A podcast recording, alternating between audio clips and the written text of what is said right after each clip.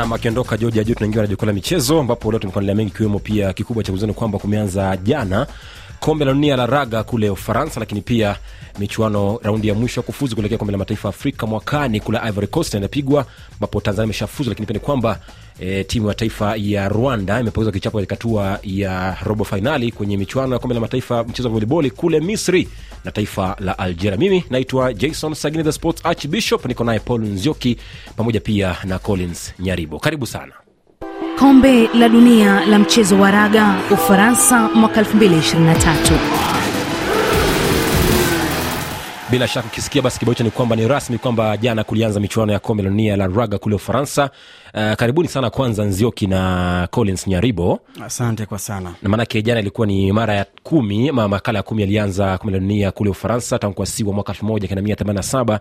Na ni mara tu kwamba ufaransa inaandaa kombe hilo baada ya kuliandaa mwaka elfu mbili na saba na mwaka elfu moja kenda mia tisini na moja baada ya kuhusishwa na pamoja na, na uingereza ireland uskochi na Welsh, lakini kwamba jana ufaransa haijawahi kushinda taji hilo kwamba jana ufaransa ilipiga new zealand um, alama 27 13 kwa pia new zealand na south africa wanashikilia mataji mengi zaidi katika kombe hilo wakiwa kila moja na mataji matatu. Tukumbuka kwamba afrika kusini wao ndio mabingwa tetezi wa kombe hilo. Lakini wawakilishi wa afrika ni namibia na afrika kusini zioki namna kwa sasa ukiangalia uh, afrika kusini wanaingia hapa kama mabingwa watetezi. Kwa hivyo ukiangalia sasa hivi wana kila sababu ya kuweza kutetea ubingwa wao. Lakini kikubwa unaangalia vilevile vile timu nyingine ambazo zimeimarika siku za hivi karibuni. Sasa hivi ukiangalia kwenye takwimu za hivi karibuni kwa wachambuzi wa data ireland ndo wanapewa nafasi kubwa ya kufika fainali na pia kuondoka na ushindi mwaka huu wakiwa na asilimia ya ishirini na mbili. Na uh, ufaransa ni ya pili kwa alama ishirini na moja kisha afrika kusini wanapewa nafasi yao ya kutetea taji lakini kwa mujibu wa data inasemekana huenda wakamaliza katika nafasi ya tatu wakipewa asilimia ishirini mm. ukiangalia kwa siku za hivi karibuni pia unaweza ukasema uingereza baada ya kushindwa makala yaliyopita na afrika kusini wanaweza wakawa na kikubwa cha kuonyesha lakini mimi pia nitakwama na ufaransa kwa sababu mm. ya nilichokiona kufikia sasa namibia nadhani walitoa kenya ndio. waweze kwenda katika michuano hii. Kwa hivyo kwa sasa labda ni afrika kusini peke yake kutoka bara afrika timu ambayo huenda tukatarajia kuingia katika nne bora. Kundi ambayo inajumuisha afrika kusini uh, bingwa mtetezi mara tatu mshinda kombe hilo ireland uskochi tonga na romania. Nafasi yake nafasi kutetea ubingwa huu ni gani kwa afrika Ah, kusini kikweli ukijaribu kuangalia hadi sasa ameweza kutoa mataji hayo matatu sawia na uh, new zealand na kuonyesha kwamba basi ni mojawapo ya timu ambazo uh, utakuwako unaweza kuwapigia upato lakini niweze kutia shime kauli ambayo aliitaja huyu paul nzioki ni kwamba ufaransa nam ndio maanake ile home advantage uh, utaweza ku kuliangazia kwa sana hilo uh, vilevile ukiweza kuangalia huyu ufaransa amekuwa akiathirika pakubwa zaidi manake mara tatu hizi ameweza kumaliza uh, nafasi ya pili na kuonyesha kwamba basi wanapokuja katika shughuli mwisho mwisho huwa wanateleza kwa hivyo utazidi kuiangalia hayo lakini kuna pigo kubwa manake uh, naodha yule anton, uh, anton uh, duport mm-hmm. aliweza kupata jeraha kwa hivyo hilo ni mojawapo ya pigo ambao utaweza kuangalia kisha ningetaka sana kumzungumzia uingereza uh-huh. uh, england. Manake wameweza kuwekwa katika kundi moja ambalo unaweza kuangalia kwamba ni rahisi kivinginevyo unaweza sema manake inajumuisha uh, japan samoa na argentina. Mm, pamoja na chile ambao ni mara ya kwanza kushiriki. Kikweli.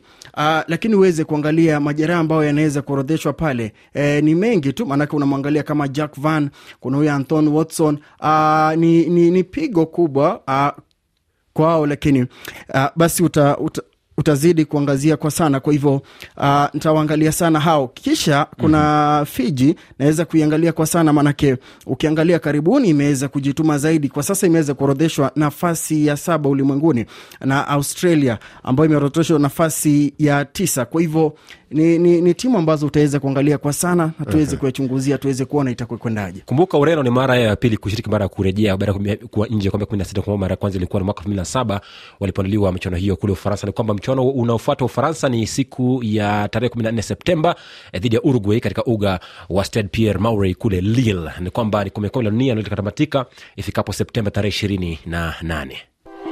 Kombe la dunia la mchezo wa raga ufaransa 2023 kutoka ufaransa tuelekee kule ufilipino ambapo kulikamilika hivi karibuni michuano ya basketball kwa kombe la dunia ambapo ni kwamba timu ya taifa sudan kusini ilifuzu kuelekea olimpiki mwaka kesho kisa ni kwamba walikuwa taifa bora bara afrika baada ya kuwa nafasi ya juu zaidi kwenye mashindano hayo kwenye mataifa ya afrika. Sasa hivi ni kwamba walitua katika uga wa juba wa uwanja wa ndege wa juba jini nchini sudan kusini kwamba sasa hivi tujue walivyopokewa vipi na mashabiki manake kwamba mwanahabari wetu akiwa kule sudan kusini. James shimanyo anatuandaa ripoti ifuatayo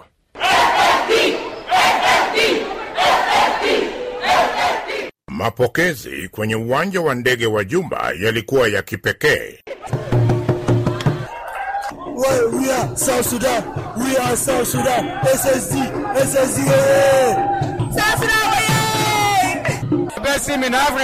Matokeo bora ya Sudani Kusini kufuzu Olimpiki yana maana kuwa nchi hiyo itaendelea kutoa wachezaji wakali katika siku zijazo baada ya kuzalisha kadhaa wanaoshiriki ligi ya NBA ya Marekani. Bright Stars ilishinda mechi tatu kati ya tano dhidi ya Uchina, Ufilipino na Angola. Nahodha wa timu hiyo Kwany Kwany anasema It's an experience, a learning moment, but we took a lot from that. Tulijifunza mengi kutoka kwa mechi ya Serbia. Tulijua ni timu ngumu, tulifahamu fika ushindi dhidi yao ni muhimu na lazima tucheze kama wao. Naye kocha Royal Terence Ivy anaeleza mwelekeo wa kikosi chake. Tutaboresha mbinu zetu ili tufanikiwe. Olimpiki ni ngumu kweli, lakini nasema hoye Sudani Kusini na nambari moja Afrika. Kwa upande mwingine, naibu katibu mkuu wa shirikisho la mpira wa kikapu Sudani Kusini, Aron Ramadan Chan, anatupia jicho matayarisho kuelekea Olimpiki ya mwaka ujao. We set the bar very high for Tumejiwekea viwango vikubwa na ni sharti tudumishe viwango hivyo. Kwa uongozi wa Roald Deng tutafanya makubwa duniani. around the world. Baadhi ya wachezaji wanaoshiriki ligi ya Marekani ya NBA kwenye kikosi cha Bright Stars ni pamoja na Winyen Gabriel, Marial Shayok, Mangok Mathiang na Thor Maker. asante sana james majala hiyo kwa kutuandalia ripoti hiyo ambayo ni maridadi kabisa ni kwamba tuwatakie kila la heri timu ya taifa za kusini kwenye mashindano haya olimpiki ya mwaka kesho kule ufaransa paris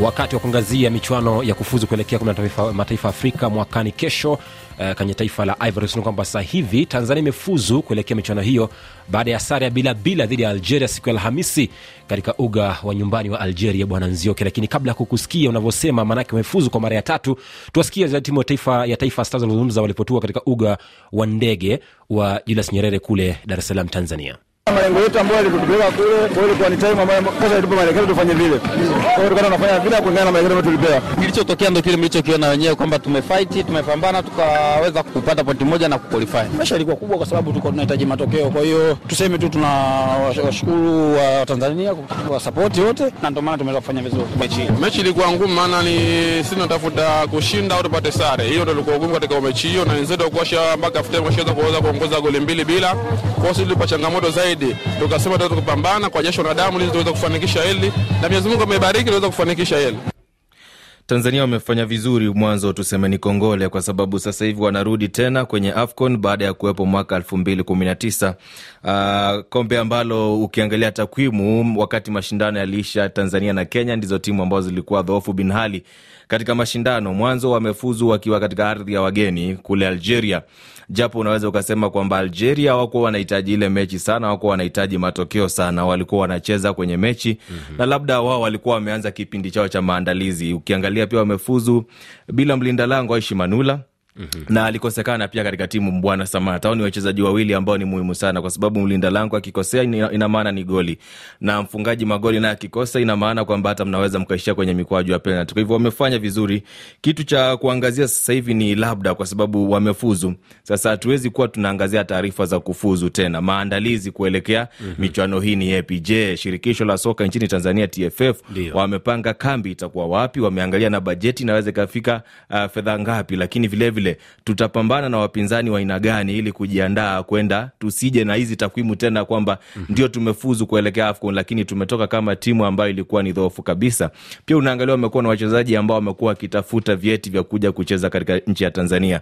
Kuna mchezaji kama mfungaji bora kwenye kule Norway mm-hmm. uh, Pellegrino ni Mtanzania na ukiangalia sasa hivi wamekuwa na hiyo mijadala kwamba tuna wachezaji wetu vilevile vile kuna mchezaji ambaye anacheza marekani mtanzania mzuri sana kwa hivyo sasa hivi waanze huo mchakato wa kuwatafuta wachezaji na kuwatafutia vyeti ndio wacheze nyumbani sasa waende kuiwakilisha tanzania kwa sababu sasa hivi ukiangalia ndio tunasema ligi yao imechangia kwa kile ambacho kimeonekana katika timu ya taifa Ndiyo. lakini je sasa hakutakuwa na ligi tukielekea kwenye afcon. Umejipanga vipi? Hebu hapo kwa malezi ni kwamba na, na swali moja najua ni kwamba je timu hii ya taifa itafika kwenye hatua mtoano? Maanake kwenye makala iliyopita kule misri walikuwa nafasi ya mwisho kwenye kundi lao nyuma ya kenya.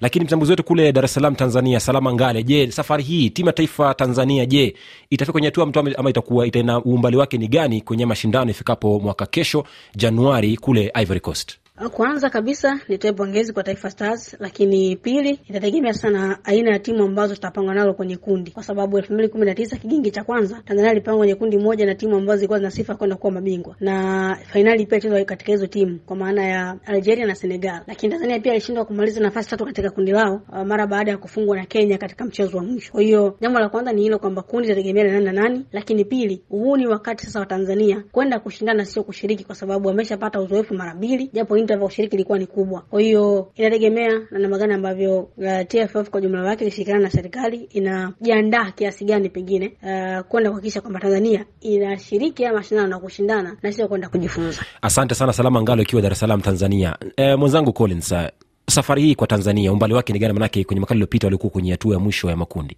Uh, kikweli ukiangalia kwamba huyu mkufunzi Adela Moruch ambaye eh, sifa zake zajulikana kwa sana, maanake aliwahi fukuzia aliwahi mkufunzi katika Harambee Stars, eh, inakuonyesha kwamba ameweza kusimama vizuri. Hicho ndo kile ambacho naweza kusema kwamba Taifa Stars wako vizuri, na ukiangalia kama mechi dhidi yao na Algeria walihitajia tu kama sare, na uh, kikweli uh, ukiona waliweza kuandikisha hiyo sare. Kwa hivyo hapa nafikiri tutarajie matokeo mazuri. kikosi chake kimeboreka ama bado akijaboreka ukikiangalia labda asilimia yao ni ngapi maanake katika kufuzu pia ni jambo lakini katika michezo ama mashindano pia ni swala lingine Aa, nafikiri katika mia anaweza kupatia sabini na tano. Aha. mbali na hayo ilikuwa pia timu ya taifa drc leopa pia nayo ina mechi leo jioni dhidi ya sudan ambapo inahitaji sare ama ushindi ili kufuzu kuelekea Cote d'Ivoire. Kwamba hapa hivi mchambuzi wetu kule lubumbashi dar es uh, kule drc lubumbashi namwona mimi faila je unazungumzaje drc leo usiku dhidi ya sudan manake wanahitaji sare au kushinda ili kufuzu kuelekea Cote d'Ivoire. Timu ya Jamhuri ya Kidemokrasia ya Kongo imekwisha kujitahidi sana, na kutokana na maoni ya wachezaji kama vile kocha wa timu Sebastien de Sabre, timu yote nzima inakuwa kwenye maungano mazuri, matayarisho iko safi. Serikali imekwisha kutia wachezaji katika nafasi nzuri, na waziri ausikae na michezo Bwana Kabulu Mwana Kabulu alitembelea wachezaji kuwapatia roho nguvu na kuwapatia matumaini ya kuweza kucheza ile mechi e, katika nguvu inayostahili. Upande wa wachezaji kama alivyosema kepta wa timu Chancel Bemba, wamesema kwamba watagombana hadi mwisho, sababu kwao mechi hiyo inafanana na fainali. Tujua kwamba timu ya RDC ni wa kwanza katika kundi lake na inastahili ushindi tu ama sare, mambo yote iko tayari. natumainia ushindi kwa mechi hiyo.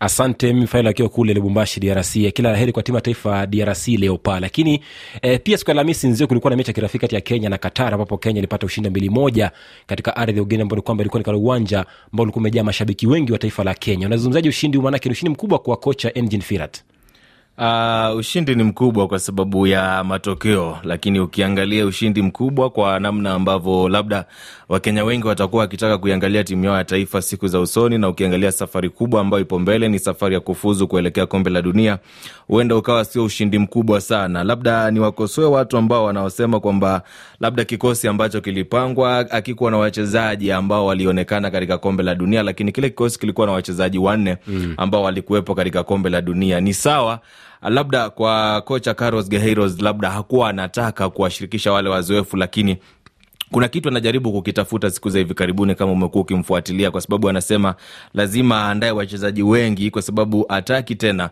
kuja kujipata katika hali ambayo wamejipata hivi majuzi kwenye kombe la dunia. Kwa hivyo ukiangalia, Alrawi alikuwepo, Hamed alikuwepo, Haidos mfungaji wa goli na Halhal alikuwepo mm. na hao wachezaji wote ukiwagawa kila mmoja, ukiangalia wawili kwenye safu ya ulinzi, mmoja katika kiungo cha katikati na mmoja katika safu ya ushambuliaji, lakini kwa Harambee Stars wanakuja kucheza mechi nyingine na Sudan Kusini mm-hmm. Kwa hivyo sasa hivi kwa kocha Engin Firat anafaa kuwa anaangalia mpinzani ni waina gani ambaye anakuja kupatana naye, kwa sababu najiandaa kwa safari ngumu kweli kweli mm-hmm. kwa sababu ushindi dhidi ya Qatar ndio ukiangalia kwenye msimamo wa FIFA, Qatar wapo mbele ya Kenya, lakini vilevile sasa hivi aangalie, sio tu unatoka unakwenda kucheza na Qatar, unakuja tena unacheza na Sudan Kusini mm-hmm. unaangalia bwana, hata wewe waite Senegal, waite Algeria bana, piga hawa watu wafurahi. Sudan Kusini siku ya Jumanne katika uga wa Kasarani Nairobi, itaishaje mechi? E, ni mechi ambayo nahisi kwamba itazidi kuongeza huku kutulia ambako nimeweza kukuona sana kwenye timu hii ya taifa.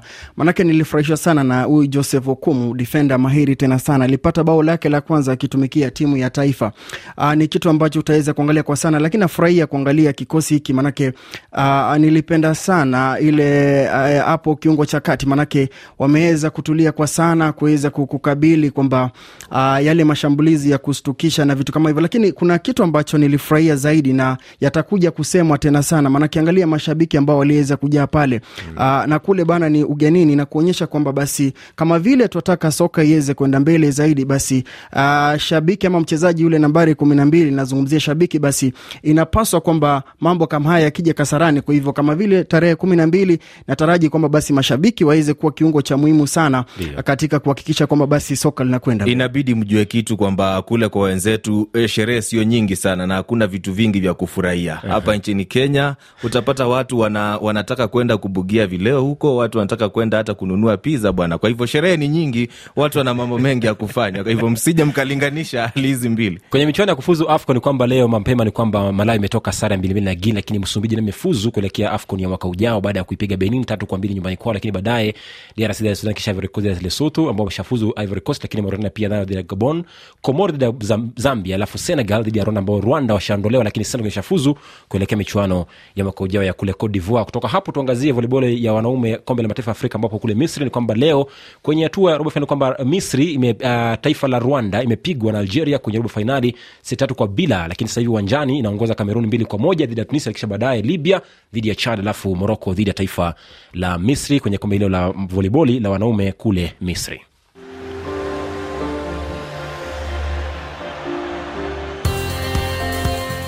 na bila shaka ukiwa mogadishu saa 12:53 kile kule goma ni saa 11:13.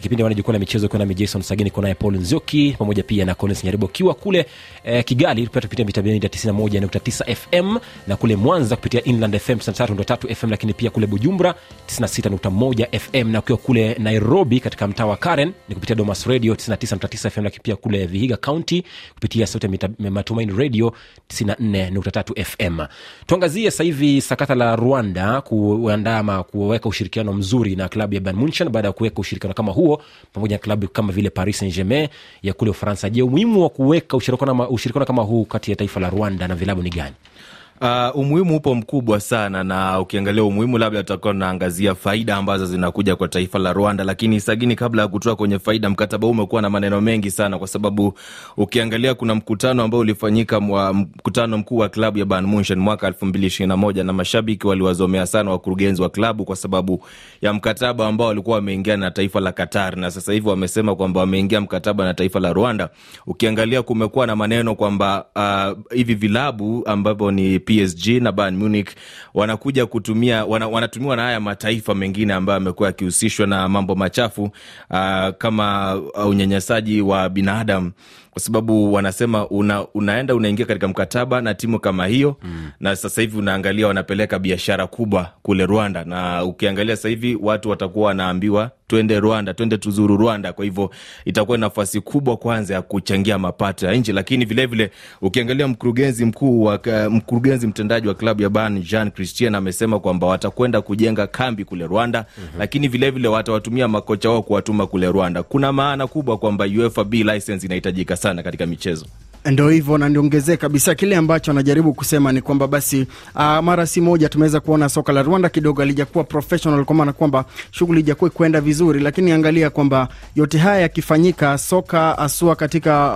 uh, vijana ambao wako kwa umri mdogo itakuwa inaweza kuimarika kwa zaidi. Kwa hivyo hilo ndo lile ambalo utaweza kuliangazia kwa sana, ila kikubwa zaidi kuweza kuangalia kwamba masuala ya ukufunzi na vilevile kuweza kuhakikisha kwamba vijana wanatiwa motisha, itakuwa ni mchango mkubwa tena zaidi. nimalize kuongelea basi ligi za ukanda ambapo leo kumekuwa na ligi moja pekee kule burundi ambapo rukinzo imepiga interstar mbili kwa moja lakini pia timu ya magara young boys imepigwa na limbukeni wapya kwenye ligi msimu huu ya burundi ama sipiri tatu kwa moja katika mchezo wa ligi kuu ya soka kule burundi kufikia hapo niseme asante lakini kwa leo mwenzangu paul nzioki na wachambuzi wetu kwenye ukanda mimi faila akiwa kule drc na salama ngali akiwa kule tanzania niseme asante pamoja pia na collins nyaribo kwa kuwa kwenye kipindi cha jukwaa la michezo lakini pia namwona hapa joji ajowi shabiki mkubwa wa arsenal ameingia jukwaani lakini ajowi mechi ya sudan kusini na kenya jumanne unaionaje utabiri wako ni upi Eh, Kenya walicheza vizuri sana eh, dhidi ya Katari ugenini. Natumai kwamba wataendeleza msururu huo huo Eh. eh, katika uwanja wa Nyayo siku ya juma Jumatatu, Jumanne, Jumanne. asante malizie ya matangazo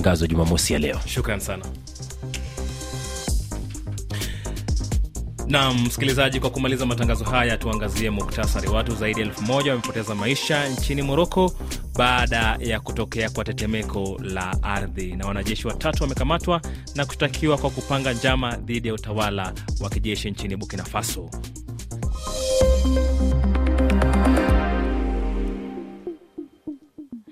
Tupate wimbo Heartquake wake msanii Le Patrice kutoka taifa la Ufaransa.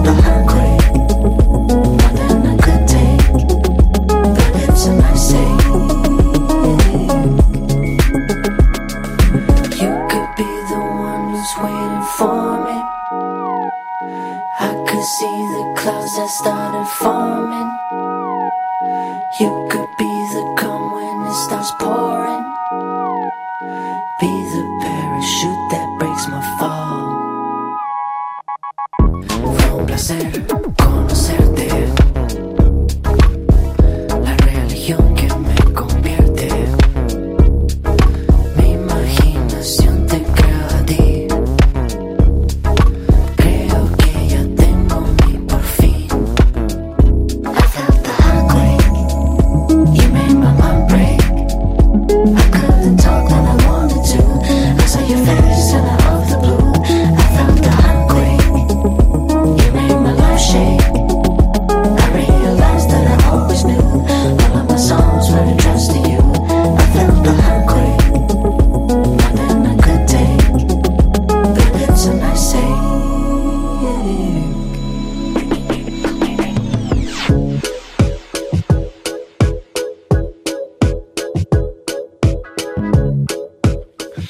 na msikilizaji, wimbo Heartquake wake msanii Le Patrice kutoka Ufaransa unatukamilishia matangazo yetu Jumamosi ya leo. Kwa niaba ya wale wote waliofanikisha matangazo haya, akiwemo msimamizi wa matangazo Victor Buso, fundi mitambo Collins Kadhambi, pamoja na kikosi kizima cha jukwaa la michezo Collins Nyaribo, Jason Sagini na, pamoja na Paul Nzioki, mimi ni George Ajowi. Hadi wakati mwingine, kwa heri.